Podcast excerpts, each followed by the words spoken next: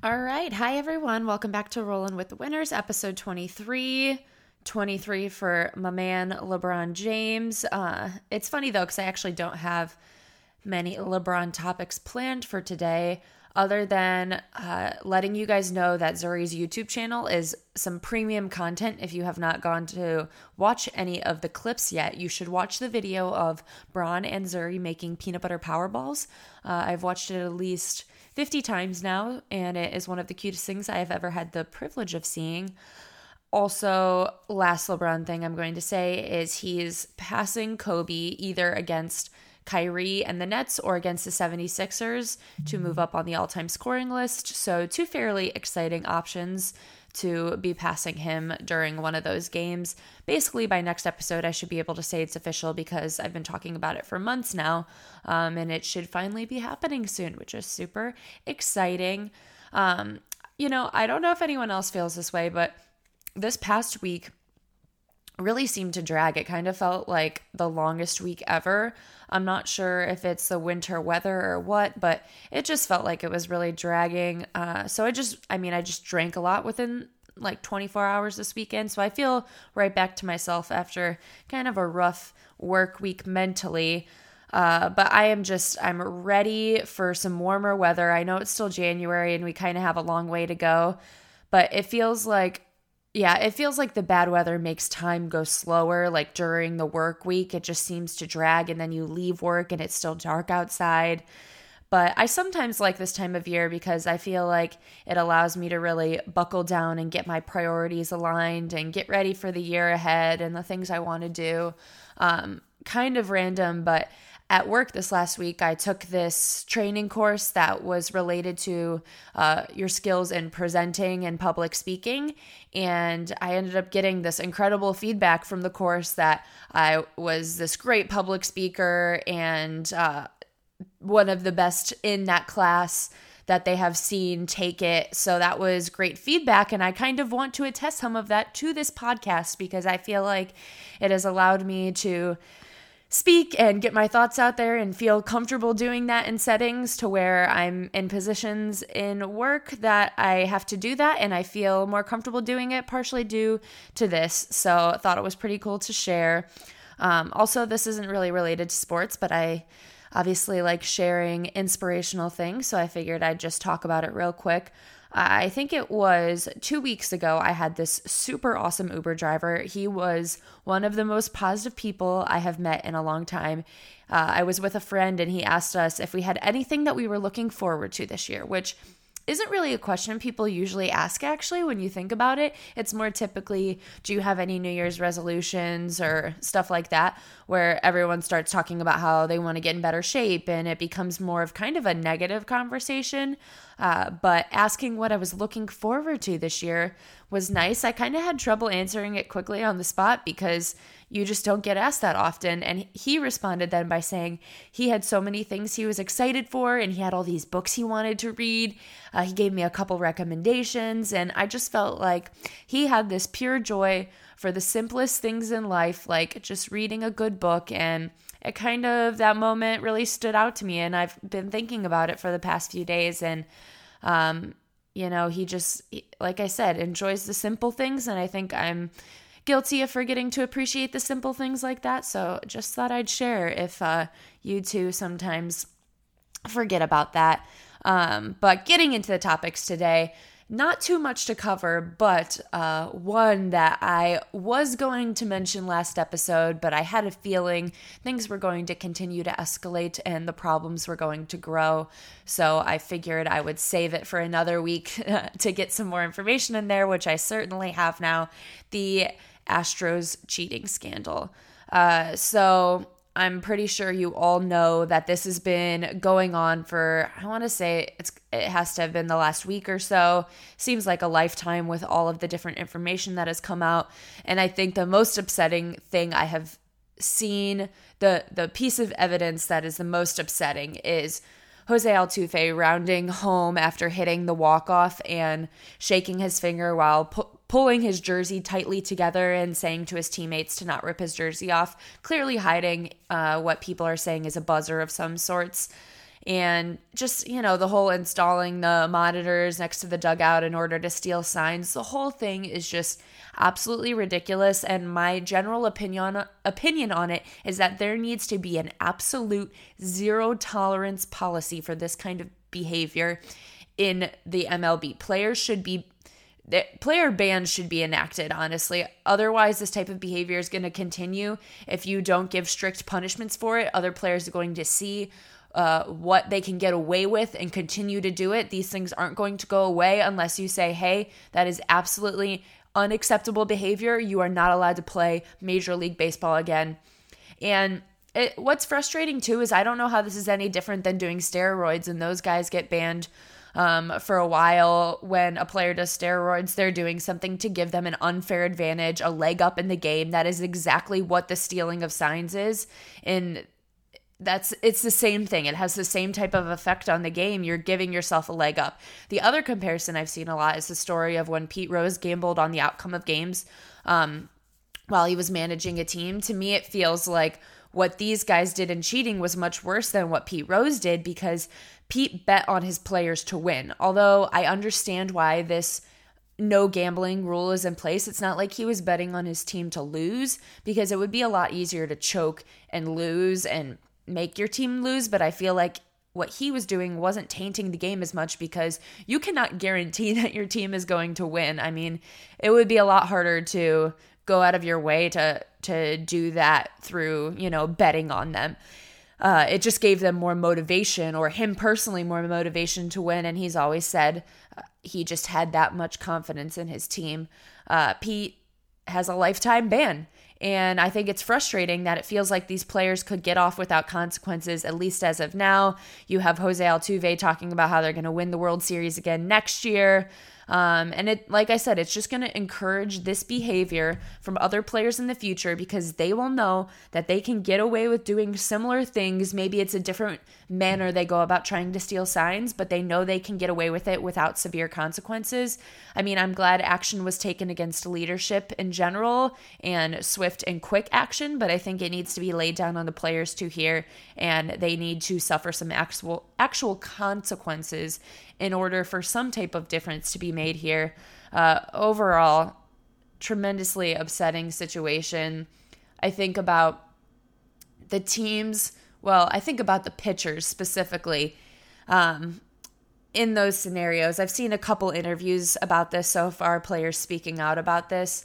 A pitcher's career can be ruined completely by one game like that, where teams are afraid to have them on their team because they gave up a lot of runs in a high-intensity, very crucial game, and it takes nothing to send someone back down to the minors. I mean, very quickly that can happen, especially with pitchers, and it could quite possibly have ruined some of their careers just because of this cheating, which is really upsetting, because it's hard to say what would have happened had those situations not been in place. So I was talking to my mom about this earlier, and we were saying that, like, and I've said this before, there are so few variables in the sport of baseball already.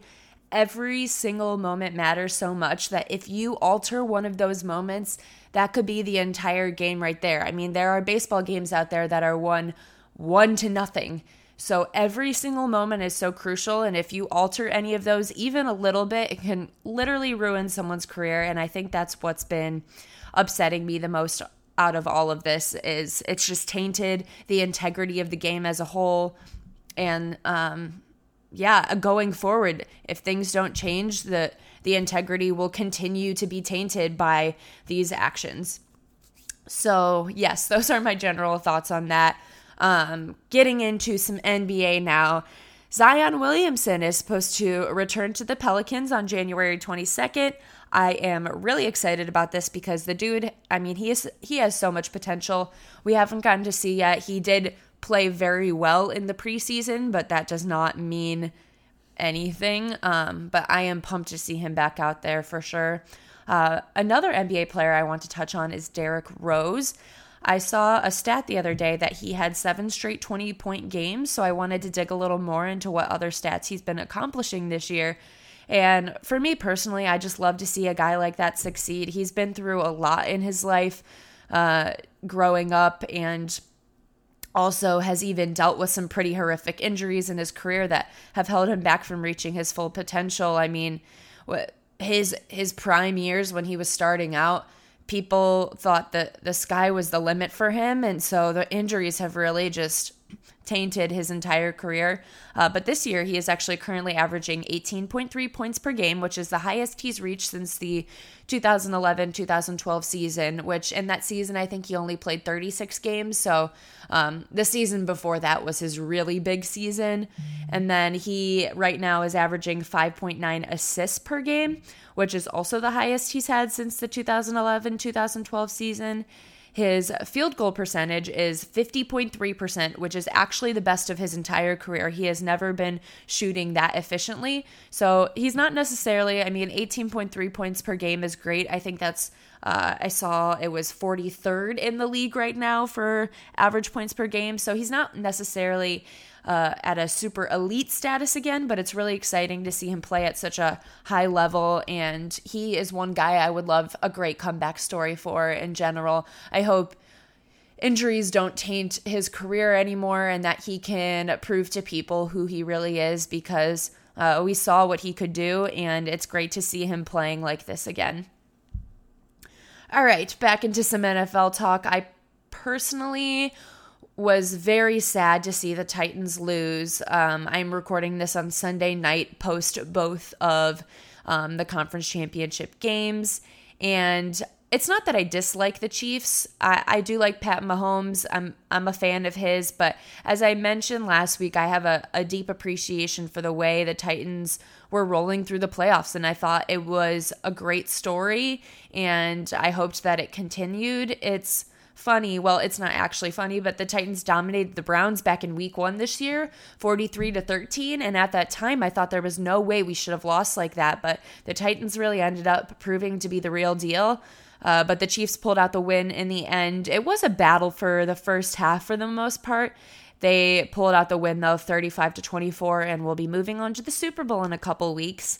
The 49ers pretty soundly defeated Green Bay to win 37-20, and Green Bay overall just didn't look ready to play. I mean, they went down early. It was 27-0 at one point, and they sort of clawed back, but not really. They never really had a shot at that. I saw earlier today, though, that this was the seventh year in a row that no wildcard team made it to the Super Bowl, which really drives home the point of how important it is to get that bye week and get that time to rest. Football is just, it's a very demanding sport overall, so getting that extra week to prepare for has proven, at least for 7 years in a row, to be valuable. In general, yes, those teams did do better in the regular season, which I think is great for the sport, because a lot of professional sports struggle with ways to make the regular season feel important. I think the NBA, personally, I feel has very much struggled with that in the era of super teams. LeBron's mindset, he knows that I just need to make it to the playoffs and then I can go off. So he kind of sometimes saves himself throughout the regular season a little bit. Not always, but sometimes he can give a little less as long as he knows, especially in those years when he was on the good Cavs teams and the Miami Heat, just get there, be a high seed. And then, he rolled through the Eastern Conference for many, many years. So I think it's great for the NFL that it's proving to be important to get that extra win or two so that you are not a wild card spot and you get that extra week in there. So I think in terms of the structure, it is working very well for them. And I love wild card week in general. I just think it's exciting for the sport and gives people that last little second of hope, that last glimmer of hope that maybe their team's going to make the playoffs. But yeah, it's crucial to get that bye. So into some Ohio State basketball, which I haven't really talked about on here too much yet because In the unfortunate turn of events, this season has taken a little bit of a tumble. We started off pretty strong with some key wins, obviously against Villanova and UNC. The Villanova win is still impressive, but actually North Carolina has not really panned out this year either, with a lot of major losses more recently. The Big Ten games, though, have been ruining Ohio State as of late. Wisconsin, Minnesota, Maryland, Indiana, Penn State. There are still many chances for Big Ten redemption. Almost every single game left on the Ohio State basketball team's schedule is a Big Ten game. So they have the ability to close out the year better, but overall it's just been a tough look lately. I'm not sure if it's just me, but I've been feeling like this college basketball season has been a little bit chaotic overall, with upset watch notifications popping up on my phone all the time. And usually I feel like the upsets come when we get to March Madness time, but it feels like since week one, it has just been one after another. And even if the upsets don't actually end up coming to fruition at the end of the game, you're still getting those alerts of, hey, there's 2 minutes left in the game and this nobody team is about to crush a top 10 team, which is... it's a lot. There was a classic early season loss where Duke lost to Stephen F. Austin, a school absolutely nobody has heard of. Kentucky lost to Evansville early on, and it just felt like that has been a common theme this year. So I started doing some digging to get the overall thoughts from the league on why this is happening so much more this year. And I think a lot of people seem to be attesting it to offensive efficiency being down. Yes, they moved the three-point line back a little bit. I think it was maybe an inch and 3/4, I want to say, but that is really only a small part of what is accounting for overall offensive efficiency issues, because it's not just coming from the three-point line, it's coming from everywhere. And when teams aren't scoring as much, that ends up allowing teams like Stephen F. Austin and Evansville to stay in games, and they may be able to make some magic happen at the end if they can keep it close, because the powerhouse is putting less than 70 points on the board. That seems to be happening more often, and it keeps them in the game where they can just mess around at the end and try to make something happen. Yeah, lower scoring just increases the likeliness. Like I said, it's just interesting, to be honest, and you all know how I feel about a good underdog, so I'm kind of here for it in general. I think having that is always great for the sport, especially you struggle with this kind of stuff in not only NCAA basketball, but football as well, where there's the extremes of these are the teams that are going to be the best every single year consistently, and these teams are nobody and might once every 100 years have a somewhat successful year where they take down a top team. So I think overall it's great for the sport, but it's just interesting how much that efficiency going down has changed just the league as a whole. And then lastly here, important things to know when crushing brewskis in the Muni lot. This kind of ties into the UFC fight from the other night, which, okay, first off, I really just don't get the whole boxing and fighting and that whole world. It is so not appealing to me, and it doesn't make sense to me, and I don't get it. And I really didn't get the other night that people paid to watch 30 seconds of someone getting beat up, and that was it. Like, it was just over. I really can't wrap my head around it. There's always been so much hype around it. I always remember in college going to these like big house parties with a projector, and everyone would be watching these fights, and I've just never gotten into it. But tying this into Cleveland sports, a couple of Cleveland Browns were present in the audience. Myles Garrett was there, seated next to Baker, but weirdly, when they were going around and announcing the other famous athletes there, I know Tom Brady was there. I think Christian McCaffrey was there, and they got to Myles and Baker, and it seemed odd they only said Myles Garrett's name and didn't even say Baker's name. And even on the screen with the little ticker at the bottom that said their name and who they played for or whatever, it only said Myles Garrett, which I thought was kind of a weird dig to Baker. Like, he didn't get the credibility to be put up there. I just thought it was interesting. Everyone kept saying maybe it was the hat he was wearing, because that hat was freaking ridiculous. I I'm sorry. I don't think it worked for him in general, but I will say Baker is looking much slimmer right now. So I think he is shredding off some of that weight. He did gain a little bit throughout the season, which he probably was told to do, but he has really shredded off a lot of that. So I thought that was interesting to see as well. But that is actually all I have for you guys today. Just a quick little episode. Just those few topics I wanted to cover, but I hope you all have a wonderful week. Don't forget to leave a review or a rating and hit that subscribe button as well. Tell your friends about it. That would be super great too and super helpful. Spread the word. Have a great week. Thanks.